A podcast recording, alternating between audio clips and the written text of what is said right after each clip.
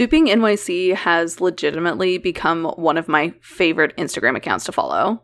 Oh, a hundred percent. I am mad that I don't live in New York and can't go get all of this stuff. So, listeners, if y'all don't know, it's an Instagram.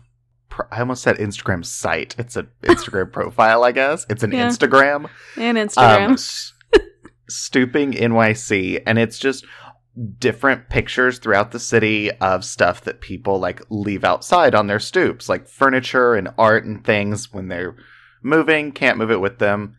And so it's just sitting out there. And oh my god, y'all. It's amazing to see some of the things people get rid of, but I get it. When you're in that mentality of gotta move, gotta get rid of it, don't have time, in New York, you move fast and you, you literally just have no time to do, like try to sell furniture or anything. And people are gonna pick it up. So this account literally posts photos of stuff all over the city and where it's located. And then sometimes they'll do like stooping success stories and show things that people have found and they'll show like the picture of it on the street and then the picture of it in this person's apartment and it's so cool and i'm so jealous I know, because you didn't, ha- they didn't either have that or you didn't know about it when you lived in New York. no but also i mean to be fair you have to be careful because a lot of the times when people are throwing away things it's because it has bed bugs so you have to know how to look for that if you know then you're good Yeah. I mean, I am definitely not above the whole like one person's trash is now my treasure kind of oh thing. same I i, mean- mean I dumpster dove to get you that French bistro chair that I got you for your birthday. Exactly. And that I was about to say, like, I'm not above going to dumpsters. Also, side note, one more social whatever, and I can't remember the name of it. I'll have to look it up. Someone message me if you're interested in knowing what account I'm talking about on TikTok, and I'll message you the name. But it's this woman who dumpster dives, but at like stores. And stores throw away so many products. Like maybe it was the display, maybe they just had too many of it. Legitimately, she dumpster dives, and it's not illegal. Like the worst that can happen is if they catch you, they're like, get out. But um, she sells it. And it's insane the amount of things that she finds. But yeah, it's pretty impressive. So I'm not above dumpster diving. You know, again, hey, it's just another way of uh, second hand purchasing, except you're not purchasing. It's secondhand free. I mean, I do have a constant irrational fear that I'll be like, I'll jump into a dumpster to get something, and then the trash truck will come, and I'll be like thrown into the back and then crushed to death. So, you know, maybe Th- keep there's that in that. mind. Yeah. Um, learn the trash pickup schedule. Also, don't know, listen for big trucks. I don't know. I mean, also, there could be like broken glass or needles or Well, other when, dumpster divers who are territorial in there. you know, when you were saying like what you're afraid of, what I immediately pictured is you saying, and I pictured it too, that you were afraid of jumping jumping in and being stabbed by a lot of needles. And I'm like, well, don't go to the hospital dumpster. They're not going to have anything you need. you know, you never know though. I could, you know, there's some aftermarket stuff I'm sure they throw out. Anyways, this is not a uh, dumpster diving podcast. No. What is This- it? this is Blood and Wine. I'm Brittany. And I'm Tyler. And times are hard, y'all. Dumpster dive. Also, dumpster dive when times aren't hard because, you know, reduce, reuse, recycle. One man's trash is my, uh, you know, not having to expend the energy and cost of trying to make that. It's green. It's just being green. It's just being green. Well, before we hop into our next episode of our, what did you call it last time? Like Haunted October Spook Fest? Spooktacular. Our spooktacular October Halloween fest. I don't remember what I said. I think I used the word spectacular. Yeah. We should have thought of a name before we like started all of this and Yeah, we're not good at doing that. We kind of rush head first, and then we're like, we'll figure out a name later. I mean it's it's honestly impressive we had a title to the podcast before we released it. Uh, yes, that is true. well, I'm going to jump in and chat for a hot second about Patreon. If y'all haven't checked it out, you absolutely should. Our Patreon is where you can kind of join our community of supporters. You get to listen to all of our different Murder Mini episodes we have. Uh, we've decided we're going to start doing a quarterly, like, drink with us kind of. It was what our original Q&A was, but we are like, we want to do this so much more and, like, I don't know, not in a formal Q&A setting because we just want to like sit and chat and drink with y'all and also ask y'all questions. So, yeah, we're going to be doing that quarterly. I think probably our next one we've been talking about January because that's Yeah. Q1. Yeah, we've been talking And, about know- January, and Tyler can't not think in business terms, but there Nope. you go. so uh, our Q1 drink with us uh, is coming up in January, and if you missed out on being able to come to our last one, uh, we recorded it, so it's there on Patreon. So if you want to see, hey, what what was this about? What didn't I get to learn? You can go in and watch it, and you can get to see how truly awkward Brittany and I are when I'm like, is it on? Is it recording? Okay, let's sit here and stare until people get on. It's always that beginning part of the meeting where you're like, oh, cool. When you're one of the first ones on, you're kind of like, oh, fuck. I gotta Oh, make I- small talk. And even though it's like your coworkers and people you love, sometimes it's still like, man, I just wanted to like pop on, unmute myself to say, hey guys, and then mute myself again and not talk for the next hour. yeah. Uh, but when you're like running the meeting, you have to be like, is everyone here? Okay. I'll give a couple more minutes. Any stragglers to show up. Can you see my screen? Can can Okay, who, whoever's talking, can you mute yourself, please? Thank you. I'd, I'd appreciate it if everyone could please go on mute. There's some someone's not on mute. Oh, by the way, you guys, you can tell who's not on mute. So if you're like literally on any of them, like Teams, um, WebEx, or even what's the other one, Zoom, the where like where the sound is coming from, that person's box is going to be like there's going to be a square around it, or there's going to be a little microphone next to their name. So you can legitimately know exactly who is making that noise.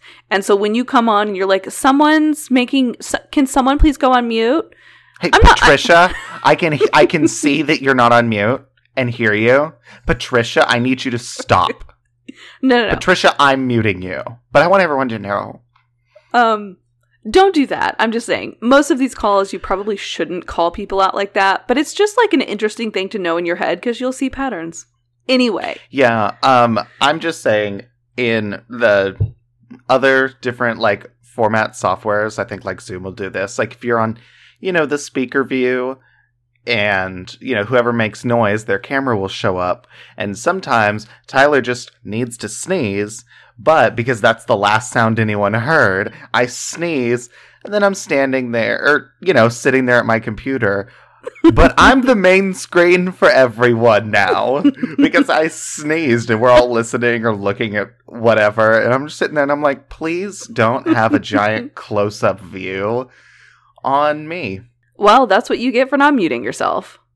Uh, I mean, true, but that is not what our uh, drink with us is like at all. No, it's not. just chance to sit and drink with us and do all the things. But if you want to join us for the next one, if you want to uh, check out all the other awesome perks of being a Patreon supporter, then uh, go go check it out. Yes, and we will not call you out if you're not on mute and someone else is talking, but we'll know. No, we we would you know if you're not on mute, we like hearing you. So while you're at it, be sure you have subscribed to us on Apple Podcasts. I want to know from some of you listeners, because we've had some questions. Are y'all able to review us on other platforms other than Apple Podcast? I know you're not possible. It, you're not possible. I know it's not possible on. You're all possible. I know it's not possible on everything, but out of curiosity, what ones can you rate us on? And if you can, hop on over and rate us. Because I know not everyone has an iPhone. Not everyone is listening to us on Apple Podcasts. There's like 100 billion different podcast platforms out there. But be sure to subscribe. I've started talking about rating. That's later, but also subscribing. I don't know where you can do that, but if you can, be sure to do it. And you'll be able to check out all of our new episodes on Tuesdays. Ugh, Brittany, you're impossible. I've I'm- been holding that in. I've been holding that in. I'm possible. Okay. You're impossible. What kind of insult is that? You're I'm like, you know what? I am fucking impossible. I can do any damn thing that you can't even imagine yet. I mean, I imagine it as someone that's like very difficult.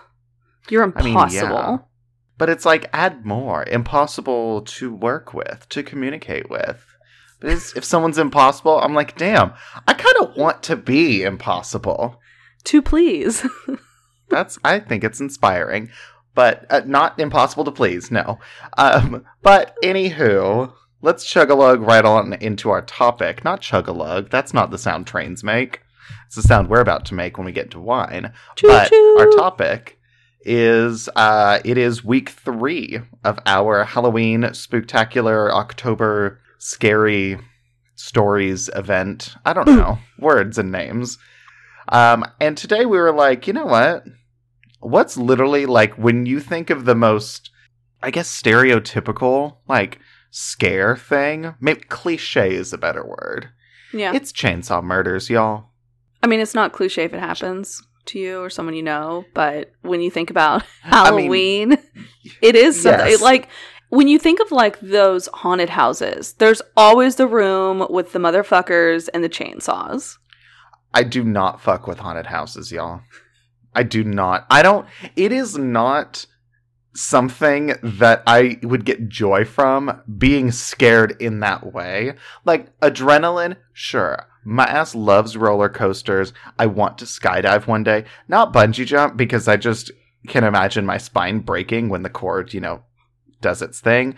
But skydiving, yes. Um, roller coasters, absolutely.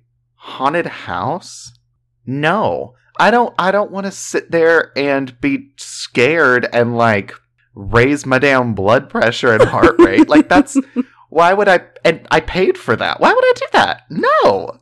I haven't been to a haunted house in a really, really long time, but I like it. I don't get it. It is totally the adrenaline, but it terrifies me and I hate it while I'm in there, but afterwards I'm like, that was such a rush. I don't know what that says about yeah, me. absolutely not. But yeah, that's our topic. Uh yeah.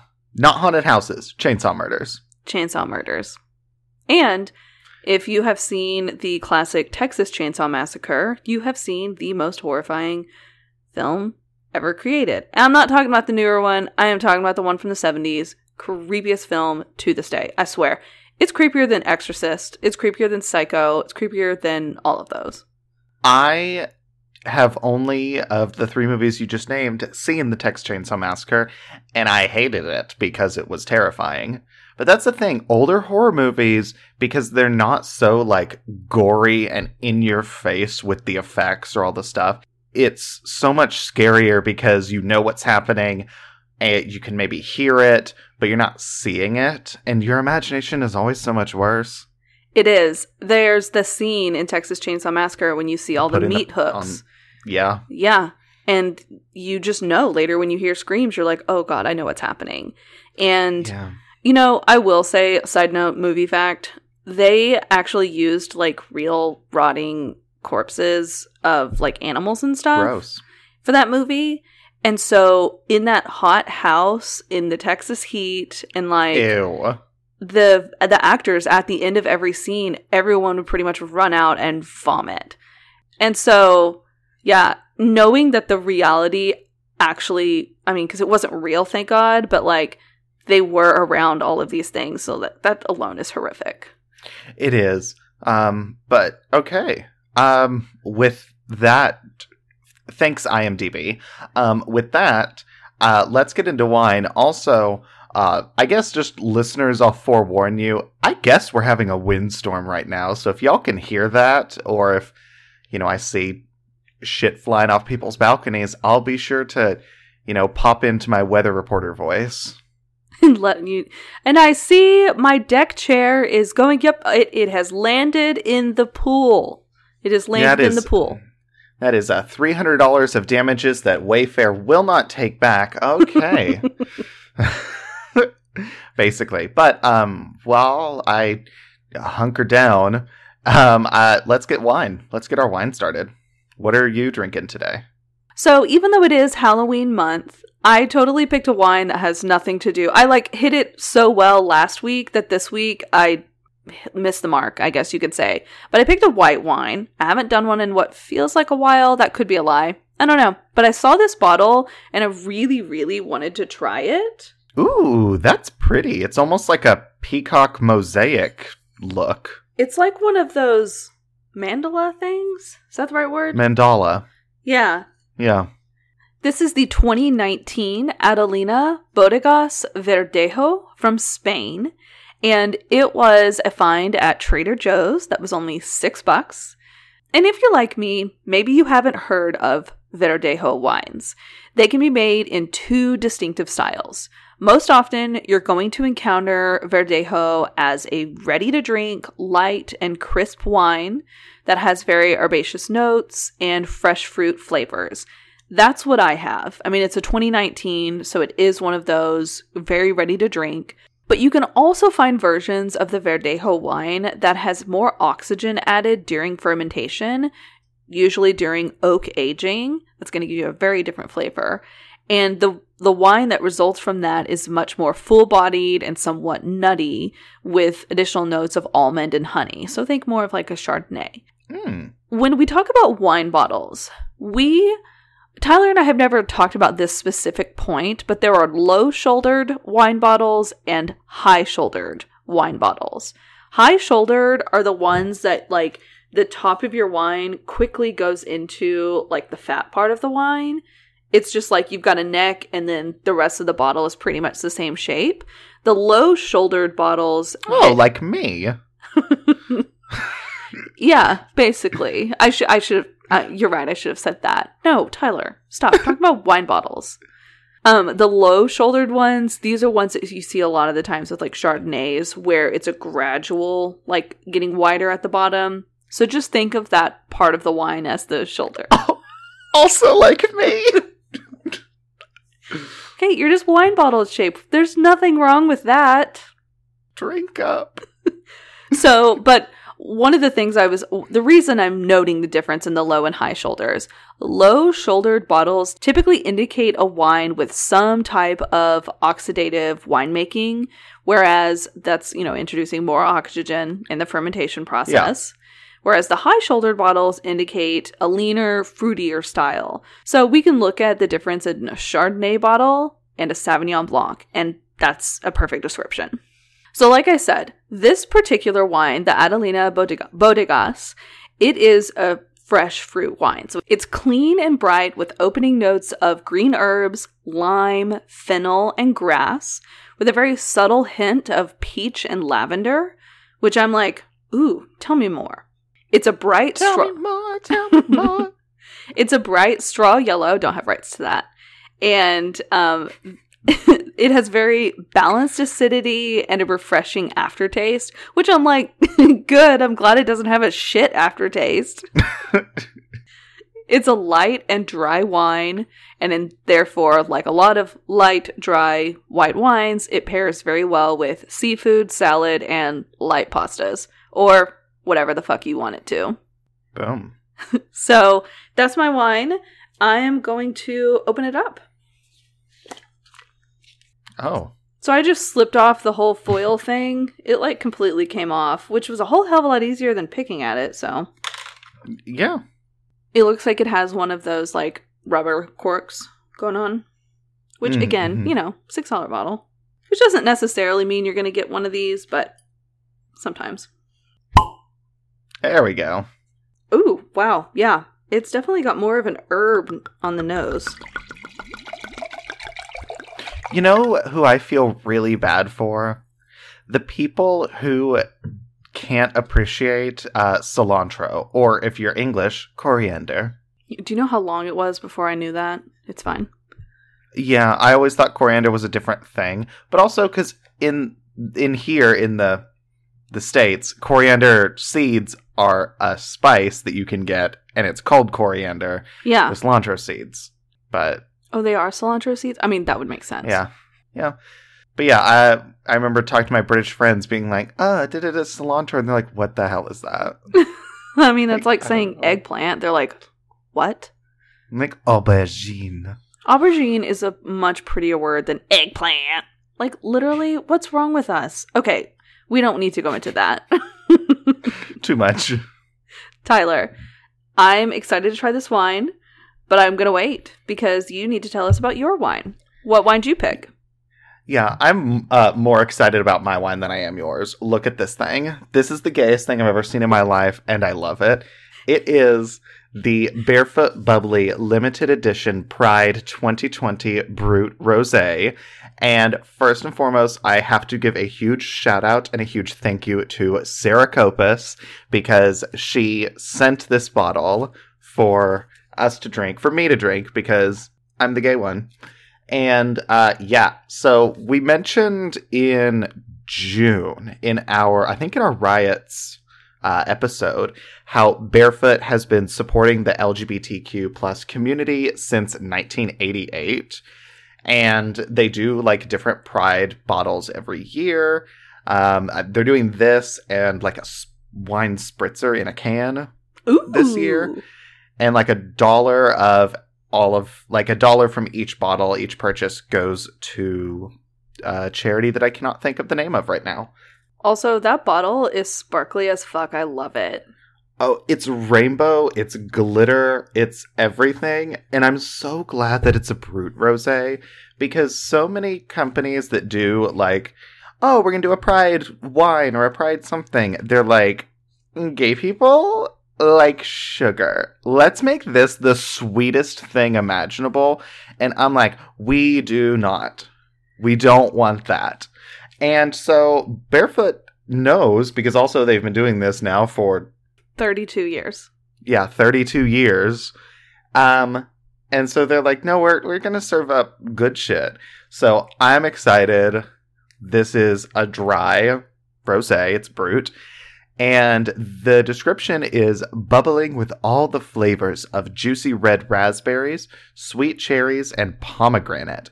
Barefoot Bubbly Brut Rosé positively sparkles on the palate, finished with hints of nectarine, red apple, and zesty citrus. Our versatile Brut Rosé pairs perfectly with everything from fresh fruit to terrific takeout. Who's eating fresh fruit with their wine? Maybe in I, it. I don't know. Oh, like strawberries floating in it? mm-hmm. Yeah, I'd pick them out and just eat them. Yeah, no. Uh, but also, you might be wondering, the fuck does a gay pride bottle have to do with your Halloween? It uh, doesn't, but National Coming Out Day was just a few days ago as of when we're recording this, and October is LGBTQ plus History Month in the US, the UK, and Australia, and I think some other countries. So, hey, let's gay it up. I think that's absolutely reason to celebrate. So, open this wine. I want to look at it, and I'm really jealous I'm not getting to try this with you. This is now like two weeks in a row. You've been having bubbles, celebrating life, and I'm not getting to try it. You can also go buy bubbles. Um, this one you can find uh, bottles of it at like I think Target has them. Uh, a lot of the different like Total Wine, big wine stores. You totally find it. It's in the bubbly section, and I think it's like 10, 10 bucks or something like that. I'm not sure. Again, Sarah sent it to us.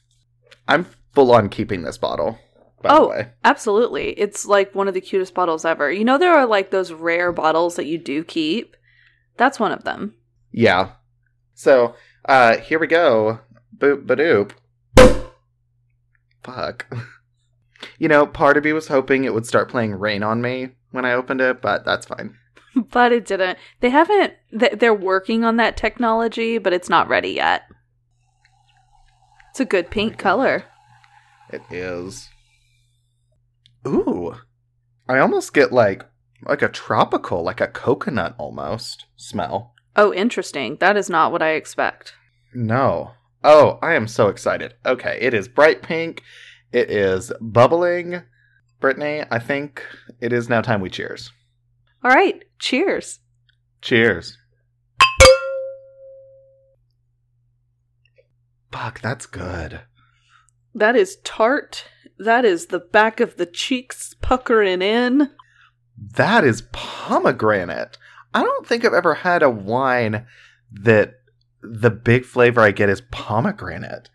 I don't think I have either. Tell tell me more about your wine. Oh my god. Not even that it's like, oh, it's the gay pride bottle, so I have to love it. Uh, because I'd read her to filth if it was gross. Um, this is probably one of the best rosé bubblies I've ever had. It is so fruity and very fruit pronounced, but it's not sweet. It's like, I don't know, when you're eating fresh raspberries or cherries or pomegranate, where it's much more flavorful and not really that sweet, as in like sugary, like candy. Right. Oh my god, this is so good. What what else am I supposed to be getting? Finishing with hints of nectarine, red apple, and zesty citrus. Yeah, I don't know about that. Um, I'm getting full on pomegranate and red raspberry, and I am in love with this. That sounds delicious, and I need to go buy that bottle. Yeah, it's definitely about as far away as you can get with still being a dry, sparkling rosé. Uh, about as far away from like a uh, French Provence rosé, but yeah, yes. Oh yeah, tell me about yours. Sorry, I'm too busy thinking about me. That's fair. That's normal. No, I'm just kidding. Mm. I'm just joking. This one, it's really light, and so I feel like the finish is pretty quick and it is very much this bright straw yellow color. So it's it's very light in color, very light in flavor. It's not too acidic. I'm very much getting those lemon and lime notes and maybe touches of the grass flavoring. It's, you know, like I said, very it's a very light wine, light in color but I'm not getting any of this peach and lavender, and maybe it comes out a little bit later, but the finish is just so quick that I'm not there. Maybe a tiny bit of lavender at the end. I don't really know what to look for in fennel because fennel is not a flavor I know enough. It's um it's the flavor that makes Italian sausage Italian. It's kind of licoricey almost. Hmm. Like a the sister of star anise. Anise? Anise? I never remember. Another one of those ones that I just can't learn. My brain is just like, I never know. Good drag name. Star anise. This is a good wine. It's very light, so you probably wouldn't want to pair this with some heavy meal because then you would completely lose all of the flavors of the wine. You do need something lighter, or frankly, just enjoy this alone. It's a good summertime wine. Honestly, not just super. enjoy it alone. So, anyway, this is a good wine. It honestly it met my expectations. It didn't exceed them. It did fine. I'd give it a C. I mean, it's a good wine. It's pretty average. Hey, I got a C in math. It's a pass. I don't have to take math again. I got a D in finance and C's get degrees. Isn't that the saying? D's get degrees? I don't um, know. B's get degrees. All the above get degrees. They do. Also, A's get degrees. Well, yeah. But fuck that. We're talking about D's here. and not the D's that I want to talk about. Anyways, whatever. We have our wine. Uh, we have our topic. And Brittany, let's like full on 180 from this like light and fun, happy conversation. Let's talk about chainsaw murders. All right, I'm ready. Are you ready? No, but no. I'm gonna. I'm going to uh, drink my wine and listen to you uh, horrify me for the next hour or so. The chainsaw murder case I'm bringing today is the murder of Terri Zenner. The sources I used an article in the Oklahoman by Karen Grant. Oh, Oklahoma. It's actually not an Oklahoma case, it's in Kansas, but you can understand why Oklahoma was reporting it. You'll also understand why multiple places were reporting it. I mean, it had to do with a chainsaw, so. Yeah, fair an article in Lawrence Journal World by Heather Hollingsworth, an article in the Joplin Globe, an article in the Wichita Eagle by David Klepper, and an article on mental health RSA. Terri Zenner was 26 years old, She was a Kansas University graduate student working as a social worker for the Johnson County Mental Health Center. And on August 17th in 2004, Terri told her new husband of three months, she and Matt had just gotten married. You know, they're a young, newlywed, super happy couple. So she tells her husband, Matt, that she's got to make one quick social call to one of her clients, 17 year old Andrew Ellmaker, at his Overland Park home, which is a suburb in Kansas. And she says, I'm going to make this call really quick. I just want to make sure he's taking his meds and they'll be home. So her visit started out normally. Ellmaker was on probation for marijuana possession, and their visits going normal. He's signing the papers that Zenner brought. But at some point during the visit, Ellmaker lured Zenner into his bedroom, and she was really reluctant to go. Like, why did he want her in there? Like, what is th- what does this have to do with anything? Like, no, come on. So she she begged him to be released eventually when she realized she was being trapped in his room. But Ellmaker had a weapon, and he later described this weapon to the police as the knifiest looking knife. That tells me it's probably pretty fucking big. Yeah, I'm thinking full on like either hunting knife that's the blade is like a foot long or like a dagger or some shit. Something that you don't want like waving being waved in your face. No. So for 30 minutes, Terri is in Ellmaker's bedroom and she's trapped in there. She can't get out. And then Ellmaker's mom, Sue, returned home from the store and she heard Terri crying. And she knew like she's like oh my god okay terri's in his bedroom.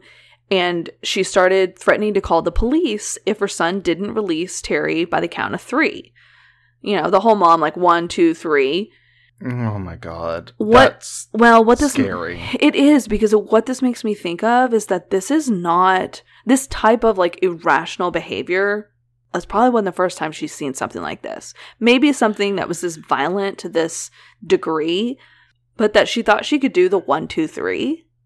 hmm Well, and it's like it's something that I mean, Terri, she's a trained social worker, so she like either knows what to do and what not to do to try to get control of the situation Right. and have everything end peacefully. And then there's this other variable with mom full on thinking like she's helping and doing this, but I am so scared that her threatening to call the police is going to be like a trigger that just escalates this. I don't know if it's necessarily a trigger, but at the end of the count, Terri rushes downstairs with blood spurting from her neck from a wound that Ellmaker had made by stabbing her three times. Oh. And Ellmaker was chasing her. He was close behind. Sue sees what's going on and throws herself between her son and Terri, and her son stabs her in the back multiple times. The knife actually got stuck in her back and it, it bent, and this gave her a quick chance to actually flee. And so she ran over to the neighbor's house to call 911. And it's really scary to think about, but if that knife hadn't have gotten stuck in her back, like it bent and got stuck, she probably would have died. She wouldn't have been able to escape to go call 911. Yeah. Oh my gosh. And it, Terri's still like in the house. She is. So Sue has left, and it's now Terri and Andrew, Andrew Ellmaker. He drags her back into his bedroom, and he turns on some really loud music, and he grabs a chainsaw and starts cutting into her. Oh my god. She's still alive. After he was done, he started a fire after pouring gasoline around the house and on Terri's car, and then he fled on foot. So Terri succumbed to her wounds. All the wounds that she had suffered were numerous, and she probably would have been decapitated had her hair not become entangled in the chainsaw's blade. Oh my god. What the fuck? Ellmaker was arrested near his home. When he was, he had a pellet gun and another weapon. And without any type of prompt, he told the police officer who arrested him, I just killed my therapist with a chainsaw.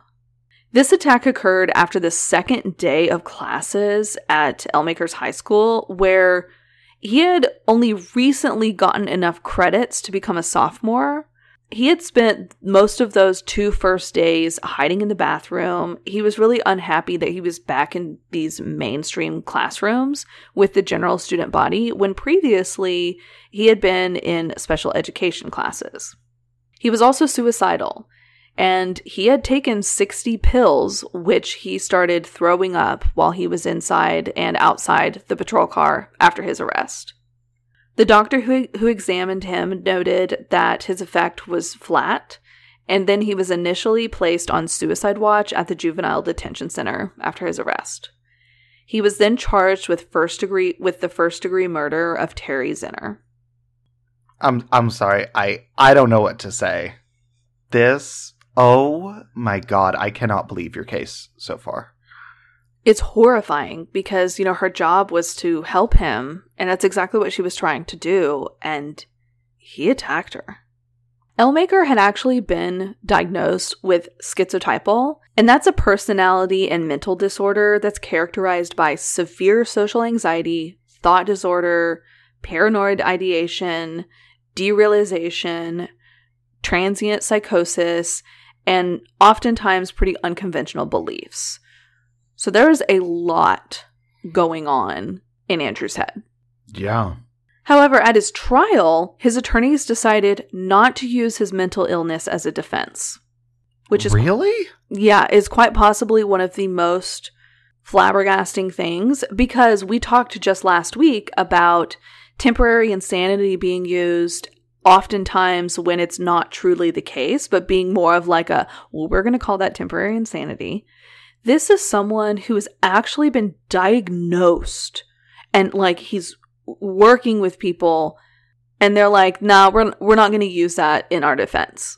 Yeah, well, because as we've seen before, the use of the insanity defense, I mean, it really hinges upon was your break from reality, break from understanding contingent upon you not understanding that what you're doing is wrong. You not understanding that killing this person is wrong.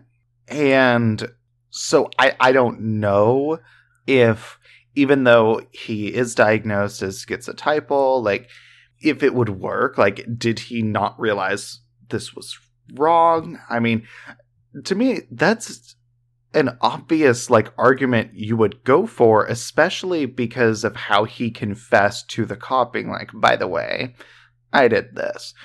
Would to me very easily make me think, oh, he doesn't really realize what he's doing is wrong. Exactly. But then there's the counter argument that the prosecution could make of, well, he took all those pills and was suicidal and you know, was doing that because he did know it was wrong. I don't know. I don't know how it would have gone, but it's really surprising that they made no attempt to build that into their defense. I know. Defense attorney Patrick Lewis, he did not dispute the fact that Ellmaker killed Terri. Instead, he argued that Ellmaker was not planning on killing his social worker and that she was already dead from a stab wound to her throat when he retrieved the chainsaw from his bedroom. So he's literally arguing that the jury be allowed to consider a, the lesser charge of second degree murder, which this does not require that the prosecution prove premeditation. Yeah. Um but the thing but- is, I'm like, yeah, she was that's the thing where like when you said earlier like she was still alive, like I I don't know. And I don't know if anyone really knows she was dying from her stab wounds, but had she already dis- you know been deceased when he took the chainsaw to her? I don't know. Yeah. I also to me that's a shitty defense because like trying to prove premeditation well he brought her up there and held her with a knife and then killed her with that knife like regardless if the thing that killed her was the knife or the chainsaw. I feel like that has no part in whether this is premeditated or not. And him luring her up there shows premeditation. Well, and that's a good question. And there may be a legal answer for this, and I just don't know. But at what point is something considered premeditative and in the moment? You know, how far in advance do you have to plan something for it to be premeditated? And I bet there's not a solid line. Like, well, no. I see that. Uh, I say that, and I can see it both ways. I can see there being a solid line, regardless, it's going to be argued. Or the more likely is that it is so up to interpretation of the jury. What do they think is premeditated and not? And how is the argument That's- put together? That's fair. And but I feel like part of like determining that it is that the murder itself is not premeditated, you would have to prove that there was another thing that was premeditated, which is why he held her up there. You know, if he had uh, then called the police and she'd been a hostage because he wanted X, Y, and Z, okay. Or if if there had been uh, I don't know any other reason, but it sounds like literally the only reason him holding her up there was he wanted to toy with her and then murder her. I just I'm not understanding the lawyers uh, his defense lawyers at all. This I mean I'm not a lawyer, so maybe this defense makes sense to someone who understands the legality and all of it, but to me I'm like that's fucking dumb, y'all. It doesn't make sense at all. And the defense attorneys called no witnesses of their own. And they said that Ellmaker was incapable of planning the slaying. So they're not going to use his mental illness in his defense, but they're going to try to say he's incapable of making a plan. I do not understand, and I really struggled with understanding their approach. I, I don't get it. No, because it's like at the end of the day, the best outcome they can hope for is a second degree murder charge, and maybe he just gets life in prison with parole, or what, instead of either the death penalty or life without parole. Whereas, no, it sounds very obvious that he should be in like a mental facility, a hospital that can help him that maybe it's an indefinite stay. But I feel like going about this defense is that option Steve even still on the table? So, one of the things that his defense attorney said, he said, Was this intentional? Yes. Was it premeditated? Absolutely not. And so jurors then heard a taped interview in which Ellmaker admitted to a detective that he killed Terri and that he had no reason why, that he just did it. So at his trial, Sue, his mom, who he had attacked, she pleaded for mercy because of her son's mental illness. She said that her son struggled early with mental illness, and by the time he became an adolescent, his mental disorders overwhelmed him. She placed her son in institutions until her insurance benefits ran out, and then she had to let him live at home. This says a lot about our system that I know we could go on a long tangent about because that's so you messed saw me up. take a breath in. It's so messed up because she was doing everything she could. And then when literally the money wasn't there, and that's so sick to me. The fact that someone could not get the help they need because their they or their family doesn't have the money. Yeah. It just it, it makes no sense because she's doing everything she can and she did everything right by what she could. She kept him in facilities that would be able to help him until that wasn't an option. And then even still at home, he has a social worker and a therapist. Like he she set up the best network she can for him, but the system failed him. And also one other thought I had to what I was saying previously where I was like, "Oh, I'm not a lawyer, so I don't understand." You know what though? Neither's the jury. Right. That's kind of the point. So I feel like good point. that leads more credence to us not being able to understand why this is like why his defense is going about this because it especially with what his mom is saying and all of the work she tried to do and the impact it had on his life and always has had on his life that this is one of those cases where the insanity defense is very much true and obvious and necessary. So Matt Zenner Terri's husband, he was furious. And he said at the hearing, I'm sick and tired of hearing about mental illness. Stand up and be a man. You sit there and stare at the floor. It's beyond my comprehension that you were able to do this. And so I want to read a quote from one of my articles because I think it does sum up this very well. Because obviously, my first reaction to that is like, oh, hell no, dude. But the thing is, as this article said, and this was the mental illness one, the mental illness RSA that I mentioned. As the husband of the victim, Matt Zenner is entitled to his feelings of loss, anger, and bereavement. The family of Terri Zenner deserves all of our compassion. However, as a society, we must overcome our prejudice that mental illness is both in- incomprehensible and inexcusable. Otherwise, we could face even more tragedies like Terri Zenner's. Yeah. And when I read that, I, I wanted to just quote that directly because I felt like that was a good way to just like take a pause on that moment of where you're like, and it's like, okay, but you you have to think of every side of this. And that's not easy to do. And it's like there can be more than one thing that's right and more than one thing that's wrong at the same time. These things don't have to be mutually exclusive. Yeah, what he said is highly inappropriate. I completely disagree with it. But in that moment, we got to know he's getting out his anger and that there's a bigger issue at hand than his opinion.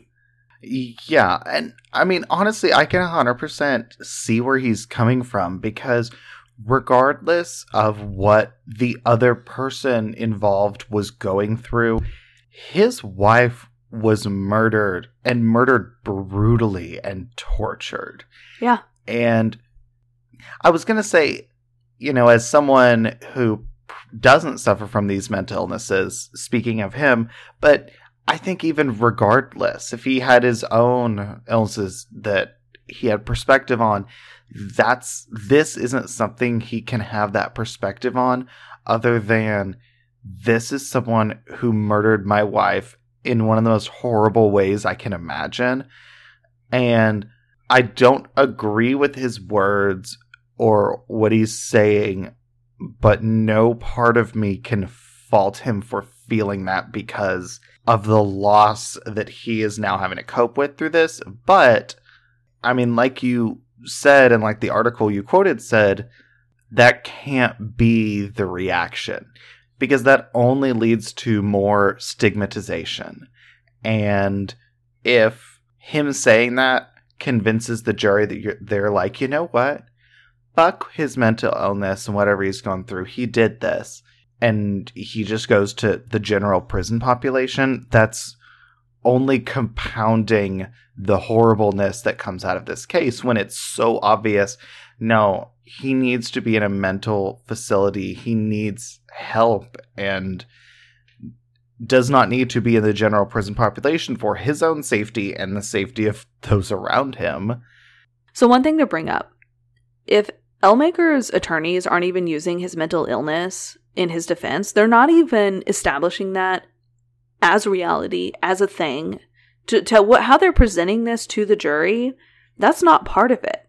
And so Sue's bringing up that information and the prosecution is bringing up this information.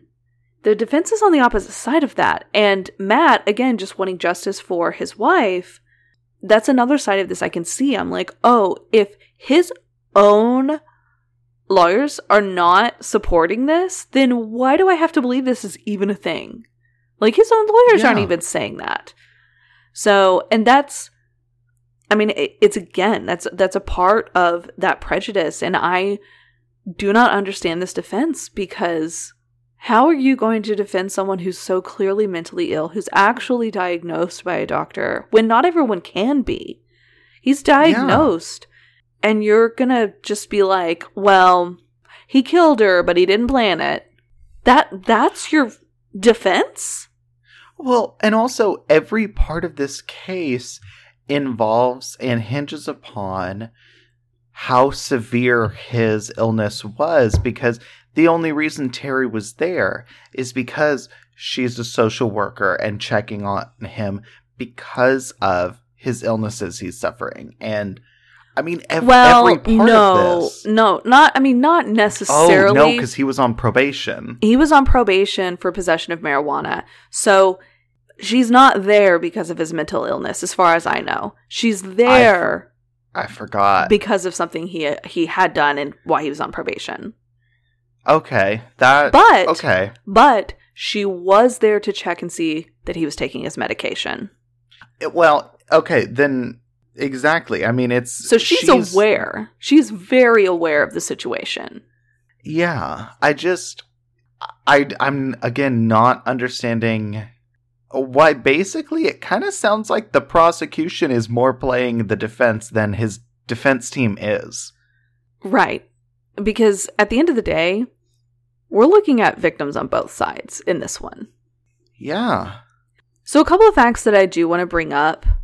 More than 70% of the youth in the juvenile justice system suffer from at least one mental health disorder, and this is according to the National Center for Mental Health and Juvenile Justice. For girls, though, that number is even higher. 80% of girls in juvenile justice suffer mental illness. 80%. And for all offenders, disruptive disorders are the most common, followed by substance abuse disorders, anxiety disorders, and mood disorders. So when when we look at juveniles who get into bad situations and who get into trouble, there's a lot more to this than they're just the bad kid. A lot of the times oh my god, yeah. it's some level of mental illness and mental illness like i was saying like the spectrum of disorders there's a lot there's a lot of reasons why people do the things they do not everyone but a lot of people Yeah. Well, and also, I mean, the mental illness is so exacerbated by not only being young, going through puberty, going through the, like the body and brain dude i know changes. we've talked about it being a kid is fucking hard yeah, but also being in the juvie system and being in these juvenile detention systems, like the amount of sexual assault and rape that goes on in the systems, the amount of abuse and attacks that happen, like it would not surprise me if even if you do go into a juvenile center without any mental illnesses that you're struggling with, I don't understand how you could come out with none. Without something. Because it's horrifying. It's a horrifying thing that these kids go through. And I don't think, I mean, I don't want to blanket that across the board because I'm sure there are different systems across the country, across the world that do things differently, do things better. But it's a horrible thing. And putting children in it, and I, I don't know what kind of solutions because it's like, well, if a 14 year old just straight up murders their parents, it's like, well, I mean, yeah, you can't be like, ugh, slap on the kids, wrist i know all right, go back to high school. But, you know, it's, it's definitely a system that needs fixed and overhauled. And it does not surprise me how many kids are there be- because of their untreated or uncontrolled mental illnesses or suffering. But it's the same for the general prison population. I mean, we've talked multiple times about how the closure of mental health facilities in the United States and the uh, decreasing of funding for mental health has basically just pumped all of these people who need help straight into the prison population. So it doesn't surprise me that that's also reflected for the juveniles. Well, and that's a good point because, like, what's worse, juvie or the general prison population? Because a lot of the times, older teens are sent to juvie because it's not going to be as bad as the general prison population. But how true is that? And how, you know, what is this measurement of bad? But like Yeah. I mentioned a moment ago, we're looking at victims on both sides of this because Ellmaker was convicted to life in prison with no possibility of parole for 50 years, which was the harshest punishment available for his case. Prosecutors could not seek a harsher sentence because Ellmaker was 17 when he killed Terri. And in mm-hmm. Kansas, juveniles are not eligible for the death penalty or life in prison with no chance of parole. So it's literally like because he was 17, he couldn't get the death penalty or no parole. But instead, they're like, oh, you can't have parole for 50 years. And that's literally like, and we know that sometimes that does get accelerated, but it's literally saying, like, you don't have the chance for parole until you're 70 because his trial happened like three years after this case. So no. he was also convicted of aggravated battery for the injuries to his mother, Sue, when she was trying to protect Terri. Six years after Terri Zenner was brutally murdered by her teenage client, in 2010, Kansas Governor Mark Parkinson signed into law legislation requiring safety training for every new social worker. Matt pushed for this legislation in the years after Terri's death in hopes of preventing any future deaths of social workers. And this is a point that needs to be made like across the globe. Social workers do need to be protected. So, this new law requires new social workers to take at least six hours of personal safety training as a part of the 40 hours of continuing education required for all first time license holders or license renewals.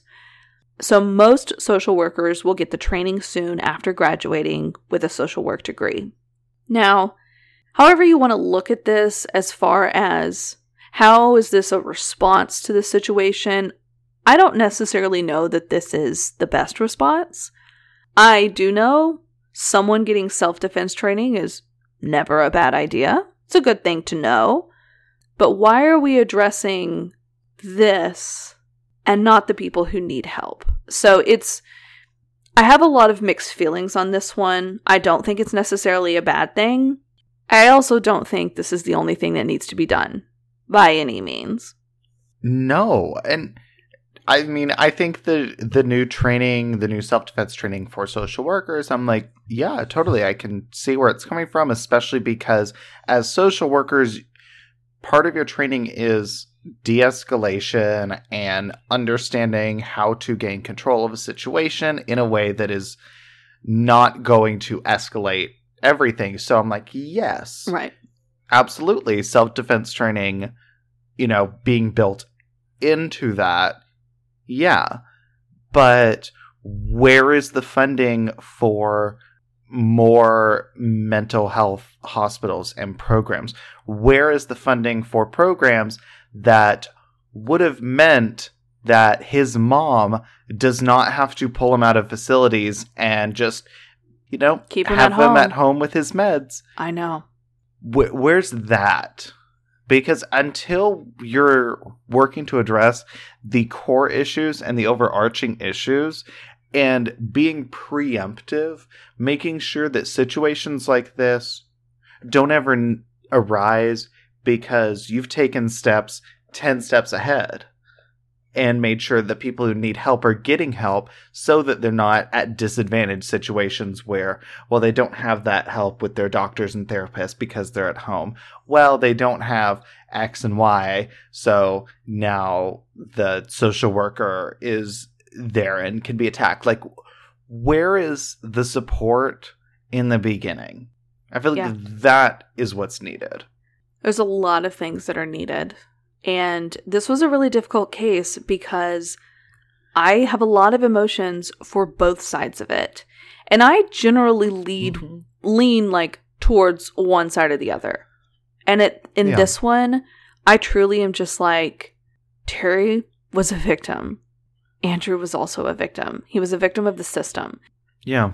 Well, and I think overarchingly Terri was a victim of the system because of how yeah. much it failed Andrew. And like, does he have responsibility for this? Absolutely.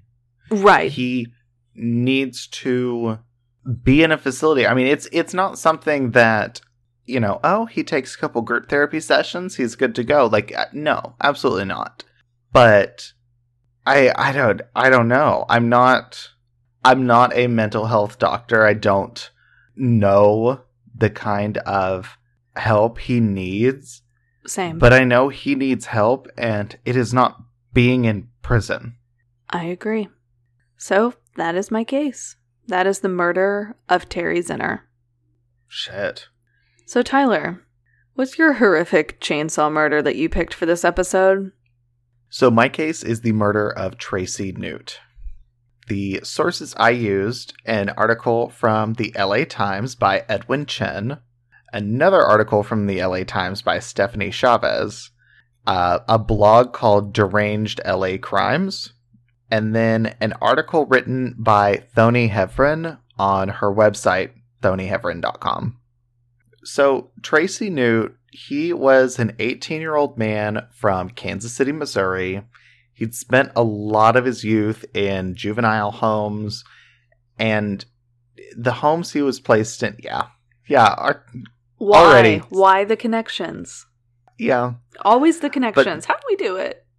who knows but the homes he was placed in they mm, often they didn't work out and like a lot of unhappy kids at this time who had dreams of something better he wanted to head to hollywood he was like i'm 18 now i'm out on my own i want to make a name for myself i want to be someone that i wasn't able to be in this Midwest atmosphere.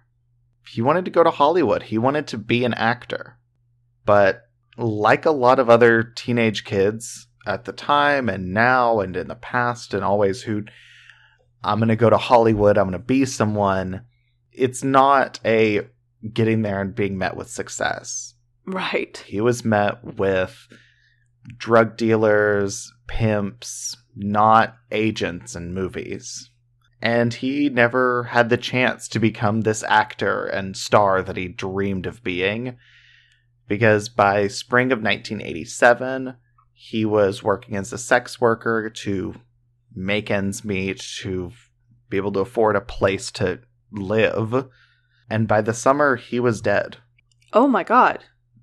So on Tuesday, August 25th of 1987, the head and torso of a male, probably in his late teens, with a punk rock style haircut, they were found by a rancher in Madera County. These body parts, they were found off like a rural highway about 20 miles north of Fresno. The young man had a gunshot wound to the head, and he'd been dead for about two days. And from the marks that were on the bones and the way his flesh was torn, the killer had used a chainsaw to dismember the body. I was about to say, I don't know how someone could dispose of a body this way, and I still don't. I still don't know how someone could do that. I don't know how someone could do No. most of the things we talk about. But when you add in the fact that this person used a chainsaw, I'm like, oh, it's clearly because they didn't fucking care about this person's No. body. Like there was no there was no care about what they were doing and how they were desecrating this body. No, there's no sanctity, no respect for the person at all. Zero. They're not even really looked at as human. It's sick. It's disgusting. Then, just two days later, on Thursday, August 27th, more body parts were found. They were wrapped in a bed sheet and they were near the Golden State Freeway in Valencia. How far away is that from the first location? So f- it's about three a three hour drive. So Whoa. Fresno's yeah, Fresno's about halfway between Los Angeles and San Francisco. I think it's a little closer to San Francisco. And Valencia's in the LA metro. Okay, that's a big distance for him to be disposed of. Yeah. And the mutilations to these body parts also looked like they were made with a chainsaw. So the Los Angeles County Sheriff's Department said that the way that these bodily remains were hacked, it looks like it's the work of the same person.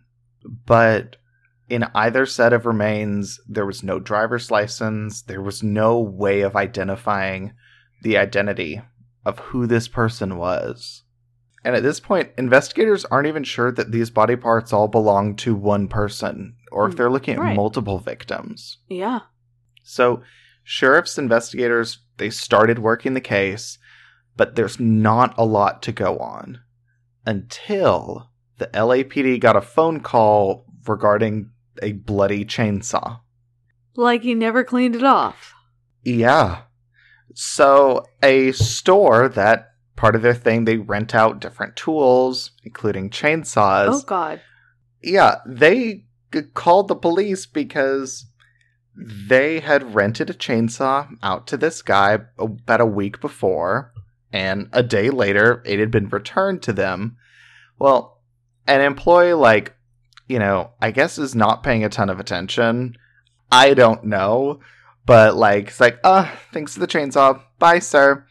And, like, puts it on a workbench because, you know, it's a tool, it's a chainsaw. They have to clean it after each, you know, person uses it. Well, a couple days later, he's like, "Oh, I guess I better clean that." And he looks at it, and it is covered in blood and pieces of flesh. And so he's like, "Oh my fucking god!" and calls the police. And yeah, yeah, yeah. Brittany has given me looks, y'all. She is saying, "What the fuck?" with her face. Okay, but here's the thing. I did think of one thing. I'm sure the chainsaw was in some type of case when it was turned in, so maybe his mistake wasn't literally being ignorant and accepting the chainsaw with his eyes closed. Maybe it was in a case and he just didn't open it to make sure it was okay. And then two days you later, know, he opens it up and he's like, "Oh shit!" That's that's a fair point. I hadn't thought about that. Yes, that would make a lot more sense because I, otherwise, I'm like, are, How are do you, you accepting it eyes closed. Like, what? You're like, you grab it and you're getting like a little bit of blood on your hands. You just like wipe it on your apron. You're like, oh, it's just grease. It's not. No, it had to have been in a case. There's no yeah. way. But also, who, who would return something after murdering someone and not clean it off? Like, I mean, I'm not trying to give tips to this fucker, but that's dumb. Uh, for, uh, yeah, for real. this falls into stupid killers. Yeah. But so police go to the store, they talk to the manager, the employee, they take the chainsaw, and it would lead them to a very surprising killer. Not someone you would think would, I mean, murder for one, but also make these kind of mistakes. So the manager showed the police officers who were there uh, a rental slip because it was rented. They literally know who grab who took it, who brought it back. Like they have the person's like name and phone number and all that shit. Dumb. And it was a Max B. Franc, uh, who he lived in West Hollywood. So the police call Max and they're like, "So did you rent a chainsaw? And why is there blood on it? And what the fuck?" And he's like, "Yeah, I did rent the chainsaw, and I used it to cut up a dead dog." Okay. That's a sick excuse because it's like, sir, that's still fucked up. Yeah. And this all comes from uh, Thani Hevrin or Thony Hevren because she was a police officer. Like she was working the dispatch. And so she was first person on this. And she was the one who like called Max and everything. And so she said like, okay, whose dog was it? And he's like, I don't know. She's like, oh. okay. Okay. I chopped up a dog, number one. That's real fucked up. Number two, don't know whose it was. Okay, well, that's extra fucked up. Yeah, so she's like, what the fuck happened? How did the dog die?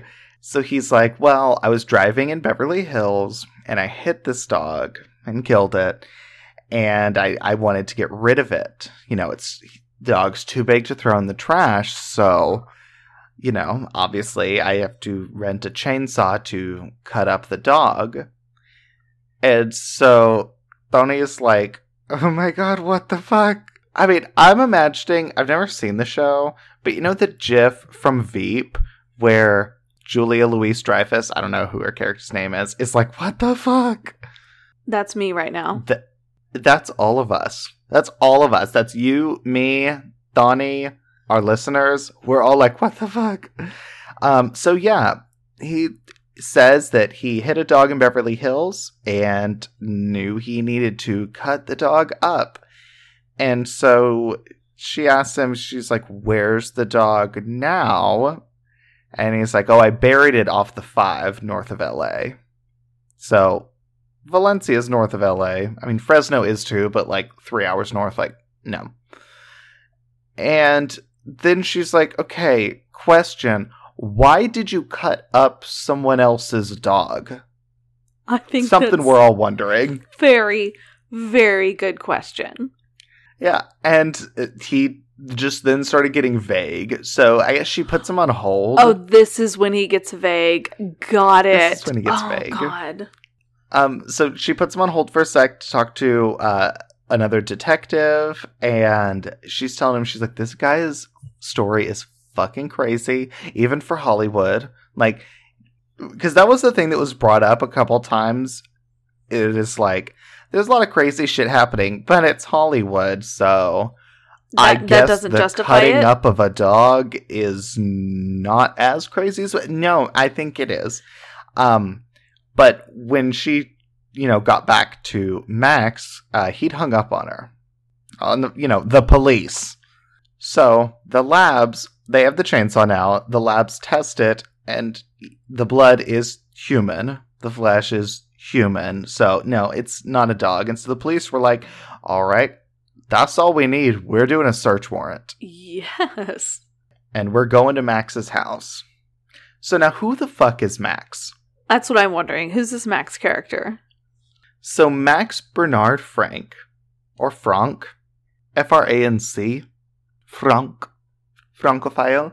No, he's 50 years old, and he's a tenured professor of public administration at Cal State Fresno. He's a professor? Yep, at California State University in Fresno. I thought he was someone who was like addicted to meth and living in, you know, I don't know, not like the best part of Hollywood or something. Well, I mean, it's West Hollywood, so as a gay, it's the best part of Hollywood, obviously. But, um, yeah, no. Also, for those of y'all that don't know, West Hollywood is like gay central. Outside, it's well, I was about to say it's the Castro district of Los Angeles. Do y'all know what that means? No. Probably not. I don't know what that means. So, so Castro is the neighborhood in San Francisco that is like the epicenter of gay culture in the United States. nice. It's the gayborhood, but Castro's like real gay. West Hollywood is real gay. What's it in New York? Like Greenwich Village or Seattle? It's Capitol Hill. Austin, it's a one block section of 4th Street with three bars, but oh, it's Austin. It's so gay friendly. It's not. Um, but yeah, speaking of uh gay and everything, I'm gonna get more of my pride wine before I go into everything else. I think that's fair. Okay, I'm back. So, Max Franc. He's a tenured professor at Cal State Fresno. He is a Wisconsin native. He's unmarried, and which, as we talked about in our last episode, means gay. Um, he, not th- everyone who's unmarried is gay, but I feel like in any historical article, which this is the 80s, and that counts as history at this point, when they say unmarried, it means gay. But he'd been a part of the Frenzo, Frenzo, Fresno. Yep. mhm. He'd been a part of the Fresno faculty teaching at Cal State Fresno since 1969, so almost 20 years at this point. Whoa. Yeah. So, police, they got their search warrant. They get to his house, and I didn't see how they were able to confirm, but they were able to confirm that someone was cut up with a chainsaw in his bathtub.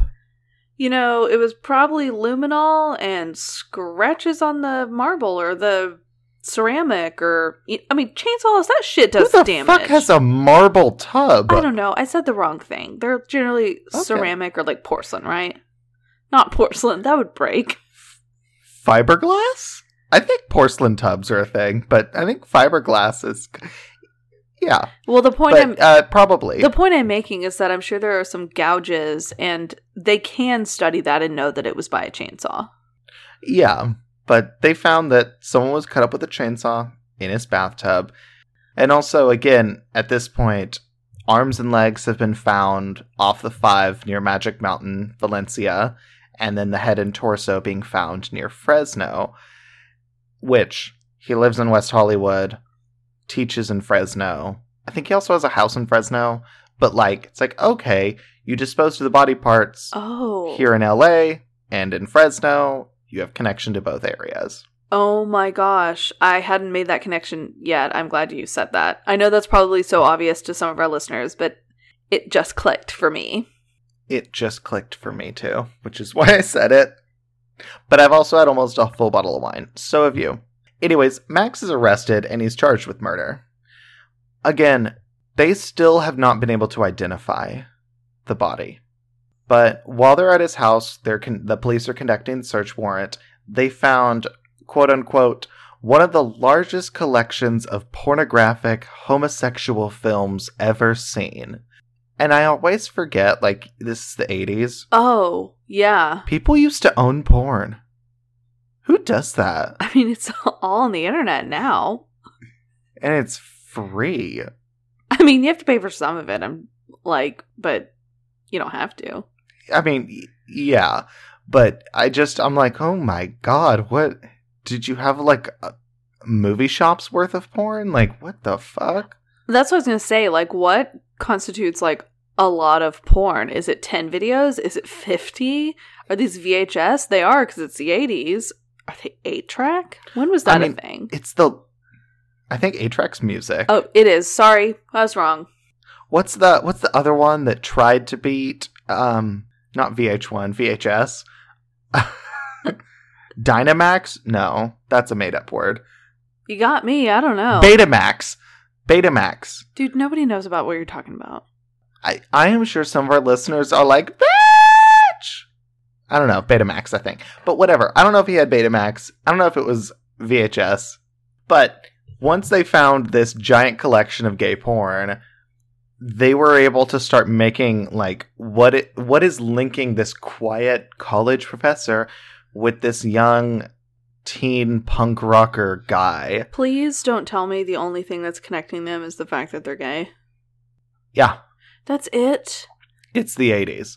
Well, they're able to start being like, oh, Max is living this double life. This victim was probably a gay sex worker. He's living a double life because society can't accept reality. Yeah, I know. Also, I'm like, dude, you're unmarried and you live in West Hollywood. We Like, know. Everyone knows. I mean, th- but this is also the late 80s where s- someone who's studious is another way of saying gay. Like, You know what's really interesting? And this very much applies to today, like 2020. You think about a lot of really famous people who were gay back in the day, like we, back to the 20s or even earlier, and everyone knew, but like they were a famous person, so it was like, it was whatever, you know, they're just doing their thing. But anyone who was just your normal average person had to hide that like it was the mm-hmm. plague. Well, I mean, even famous people had to.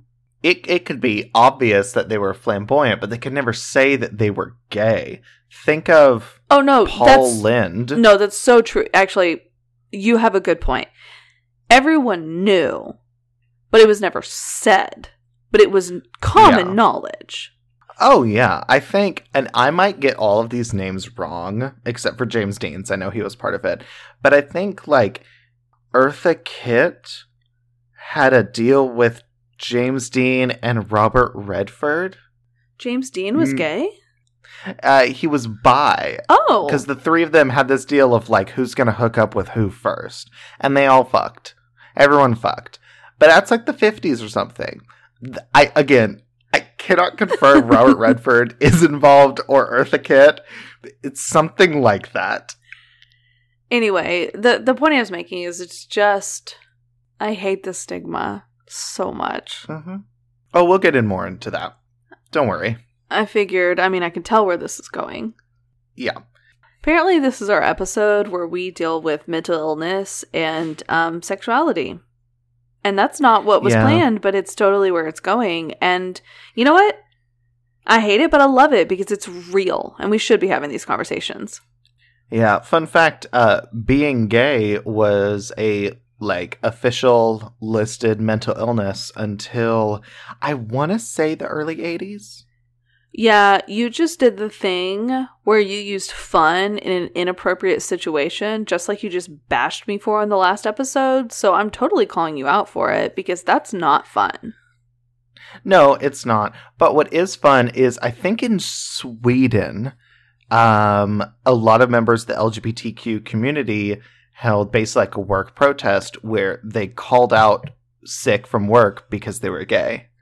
Oh my god, because it was an They're like- illness. I love it. It's a mental they were like, yeah. sorry, I'm sick. I like the dick and I'm a boy. like I can't come in, I'm gay. I can't- And HR is like, I mean, we're HR, so we are too. Um, but Queen. So Max is held in captivity, is what I was gonna say. And I guess technically, but the police are holding him and interviewing him, It's not really interrogating him. it's not really Not captivity. interview. It's more so like jail. He's at the LA Zoo. Um, no, but uh, he's They added a uh, new being sign. interrogated. my god. It's called Monsters. Um, Halloween. But anyway, he's being interrogated by the sheriffs, and he says that this victim, who was at this point very clearly like killed and dismembered at Max's apartment, he's like, yo, it was this other male sex worker, Terry Adams, who killed him. And it was all in self defense, I guess, at my apartment. And the cause of death on this still unidentified victim uh, was a gunshot wound to the head. And Max is saying that Terry and this victim they argued over a debt, and he described Terry as this white guy who was in his 30s, about 5'10, about 160. He had shoulder length blonde hair, which I mean, I maybe it's me, maybe because I've never had to describe someone to the police, but I feel like whenever people are described and it's a specific weight like this, I'm like, okay, but then you know them. I mean, I don't know. Maybe I'm just shitty at guessing people's weight. I would not do well at like a carnival or amusement park where like that's your thing. I mean, no, I that's me too because literally literally if someone was like, "How many people are in this room?" I'd be like, "I don't know. There could be a 100, there could also be 500, and I don't think I could tell you the difference." Well, there could be a hundred people in the room, and only one of them needs to believe in you. But we're not talking about a Star is Born. We're talking about murder. No. So Max is describing this gay sex worker who murdered this still unidentified victim, and detectives are like, "Yeah, um, this Terry you're describing, he's about as real as that dog you described earlier. You know, the one you cut up with chainsaw. Like, mm, Made up. mm, I don't think he's real." So while Max is in jail, being interrogated, like trying to spin this tale, investigators are finally able to identify the victim, and it's 18 year old Tracy Newt from Kansas City. So Tracy is identified as the victim, and the DA's office is going forward with this case against Max. And the motive that the prosecutors are offering is quote unquote homosexual rage No. is the motive. Please don't tell me this is another gay panic. It's not. It's different. Oh. Sort of. They so they're saying that he murdered Tracy in this homosexual rage, and they cited like how depraved the murder was, and they were seeking the death penalty. And their their version of this homosexual rage is that maybe Tracy was blackmailing him or something, but the idea of being outed or of other people finding out that he's gay sent Max into such a rage that he murdered Tracy and also in murdering him is psychologically like murdering that piece of himself, which is why it's so depraved. And I get it, but also let's be real, they're calling it homosexual rage. I'm going to call it a solid mix of toxic masculinity, internalized homophobia, and, you know, murder. I 100% agree. But yeah, when I first read it and that they're when they were saying like, "Oh, yeah, prosecution saying homosexual rage, I was like, are you fucking kidding me? Is it another gay panic defense? No. But it's still um Horrible. fuck you. Yeah. So Max at trial, he's still saying he is not Tracy's killer. And again, this murder was by this other sex worker, Terry Adams. And according to Max, Terry even lived with him for a little bit in Fresno, at his house in Fresno. again, his house in Fresno and in West Hollywood. But you're scared of other people knowing you're gay. Like, I'm just saying. I'm just saying. If my single professor was like, yeah, I have a condo in West Hollywood. I spent the summer in Palm Springs and Provincetown, like, you gay. We all know. None of us care. Just please teach us public administration or whatever the fuck you're teaching. But the sheriffs, they were like, okay, we'll look for Terry. Never found any sign of it. Yeah, because Terry's not real. They knew it. No. And also, one thing that uh, the blog pointed out that I was like, oh shit, is Max is this guy who is living this full on double life, i.e., house in Fresno, but secret apartment in West Hollywood. The, like, full on Hannah Montana double life going on. And he's willing to have his, like, gay lover move in with him in Fresno? Like, really? No. I don't think so. No. Dude, you didn't. And the thing is, he seems like the type of person that feels like he can just spin a story hmm. and people are just going to give him benefit of the doubt and that's not true. Like people are like, No. "No, dude, we fucking see right through you. We see what you're trying to spin and honestly, you're not very good at it because you're pretty transparent and we know the story because oh yeah, that's our job. I mean, it seems like he thinks because he's an intellectual, and I'm totally just like projecting, but it's like he seems to think that he can just get away with anything and be a reputable source to whoever he's speaking to. And the reality is, it's like, no, people see through this shit you're spinning. Oh, a hundred percent. So he has a public defender, his lawyer Mark Kaiserman. Kaiserman? Probably Kaiserman. Probably Kaiserman. Like the role. Yeah. Um, he admits he's like, yes, Max is a voyeur. He he suffers from poor judgment. And I'm like, Poor judgment. Murder with a Is- chainsaw. I'm just saying. No, poor judgment. But is so my definition of voyeur, maybe it's the millennial 2020 definition, but it's like you like to watch people fuck. That's what I thought too. I'm like, okay, what does that have to do with any of this? But I guess his lawyer's like, y'all, he's a voyeur with poor judgment. And also in the giant collection of porn they found at Max's house, there's also a lot of uh, explicit photos. And among these photos are photos of Tracy. So it's like, okay, y'all knew each other. In these hundreds and hundreds of photos he ha- he has, there's none of this Terry, this alleged lover who used to live with him in Fresno. But all Zero of Tracy. photos of Terry.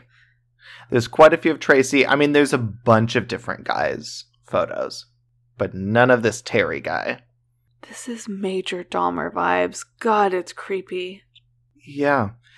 Um also his attorney like the defense argument is um quote unquote a unique defense that they based on Max's ineptitude. His lawyer argued that Max was too nerdy and too much of a klutz to be able to wield a gun, let alone a chainsaw. Sir, your brain does not affect your muscular structure and your strength, so dumb argument. I mean, how many news stories have you heard about the three-year-old who accidentally like got into their parents' gun cabinet and shot someone? Like, um, it, too uh, too nerdy and a klutz. If you are too nerdy and klutz to shoot someone, how c- can you open a door? No, that's too hard. I mean, you can only go through automatic. But also, now the argument is like he's too much of a klutz and like weak and wimpy and shit to have a chainsaw. But his earlier argument is like, oh, I cut up a dog with a chainsaw. You know, that's like, a good honey, point. where's the truth? This is driving me crazy because I feel like we're ignoring the victim. Like everyone in this Oh, story, a hundred percent. they're ignoring the victim and they're trying to either justify or place blame, but it's not in like a lens of because he took a life viciously. No, it it becomes all about his secret Hannah Montana double life. The fact that like, ooh, he's a secret gay, and it's like there is an 18 year old man who left a a dark past and home in the Midwest and wanted to be someone, had goals, was going through some hard shit, but still trying to be someone, be that person who had his entire future and goals cut short by this guy who fucking murdered him. So, he was found guilty of Tracy's murder because the prosecution said, okay, you're going to say he's too nerdy and too much of a klutz. Well, his fear of exposure, I mean, how much effort he'd put into creating this double life and this fear he'd built around being exposed for being a gay man. Uh, if that's the motive, that easily explains how he's able to overcome his quote unquote nerdiness and commit this horrible murder. Yeah. So the jury accepted the prosecution's case and characterized Max as a man overcome by homosexual rage and full on rejected the defense saying like the defense of him being too wimpy to commit this. No, that's because it's total bullshit. Yeah. So at his sentencing hearing, Max's sister, Carol Waiters, she's a psychiatric social worker from Philadelphia. She made a statement to the court that was a plea for leniency on her brother's behalf. And she asked the judge to consider the whole person, not just this part of his personality that drove him to murder. No, are you talking about the homosexuality? Because that is so fucked up. Yeah. No. No, I mean, I no, absolutely not. Consider the whole person. Okay, we'll consider the whole person who murdered an 18-year-old man. this That's that's part of it. well, and like you mentioned Sorry, bitch. like you mentioned earlier with homosexuality being considered a mental illness that seems to be the the avenue she's taking. And it's like no no no no no. That that's who he is. And then he did this. Yeah. it's not justification. He did it. No, and the thing is, I mean, yes, it is important to also account for the societal stigma around being gay and how, yeah, his his fear of being outed and stuff against his will is valid right for the time, but it's not a reason no or an excuse. no It's just like, okay, cool. You still murdered someone. So, on July 28th of 1988, the judge sentenced Max from 25 years to life with the possibility of parole in 17 years. My guy got way way worse than that and he was a kid Well, mine's also California and yours was Kansas. That is a good point But Max didn't live long enough to become eligible for parole. He died of a heart attack in Cochrane State Prison on September 18th of 1997. Just 9 years in prison. But that is my case. That is the murder of Tracy Newt. Also, one thing I do want to say, how many sources, how many things I saw that was characterize this entire case as like, oh, the chainsaw professor, the professor murder. And I'm like, can we fucking say Tracy's name? You know, you actually just read my mind because I was about to make a comment of how much the investigation and everything was focused on the killer and not on the victim. Yeah. It was more of like a manhunt to find him, where it felt like the whole reason behind why they should be finding him was gone, and it was replaced with, oh, we found these body parts, and this professor's living a double life, and we need to expose him, and he did a bad thing, but we're not ever focusing on he murdered someone in such a Yeah. horrific way. Yeah, and I think you know, I I don't know how much of this is the narrative of the news stories or what the police department actually did at the times because I feel like in a you know, you could take a lot of the big points of this case, translate it to a different one, and a huge part of the story is how much has gone into trying to identify this victim who has no ID on them, who just they're trying to identify this teenage man with a punk rock haircut and that becoming the main focal point of the case. But none of my sources that was a piece of it. So I don't know if that's just the way it was told because it's the late 80s and homophobia is a thing now and was a thing then, dear fucking lord. So it's like, oh, it's gay? A gay thing? Now it is the topic, that is the headline. Secret gay professor murders gay sex lover gay. Hashtag gay. Or if the police full on had this, like, we're trying to identify him, like, and that did happen. I don't know. Right. I really don't know. But pretty much everything was just it was about oh he's this like nerdy professor who turns out to be a murderer and gay. And I'm real fucking tired of that shit. So I don't care if he's a professor. I don't give a shit about Max because this is the this is Tracy's murder. It This is is. about his life. Yes. Jeez. Well, this was another horrific edition of our spooktacular. And that word sounds too positive right now. This is another rendition of our really crazy, scary October episodes. Horror. Horror Fest 2020. Yes, it's horror. But Yeah. if you enjoyed this episode, if enjoyed does not feel like the right word, if you No, these were some fucked up cases. if this episode spoke to you, if you had a lot of feelings about this episode and you'd like us to continue to bring you things that are important and we're bringing forth a lot of issues that are so real in the past and today, go ahead and rate and review us on Apple Podcasts or whatever platform you're listening to if there's the ability to review. Let us know what you think. We get notifications of these, we read them. It's really important to us to hear your responses. What are you thinking? What are your questions? What do you want to know? So just go ahead and rate and review. Yes, our favorite thing ever is hearing from y'all, hearing what y'all think, y'all's opinions, and that is what makes all of this worth it. Hearing the impact that we have on y'all. So, also make sure to like and follow us on social media. We're on Facebook, Instagram, and Twitter. Check us out. Uh, do all the things.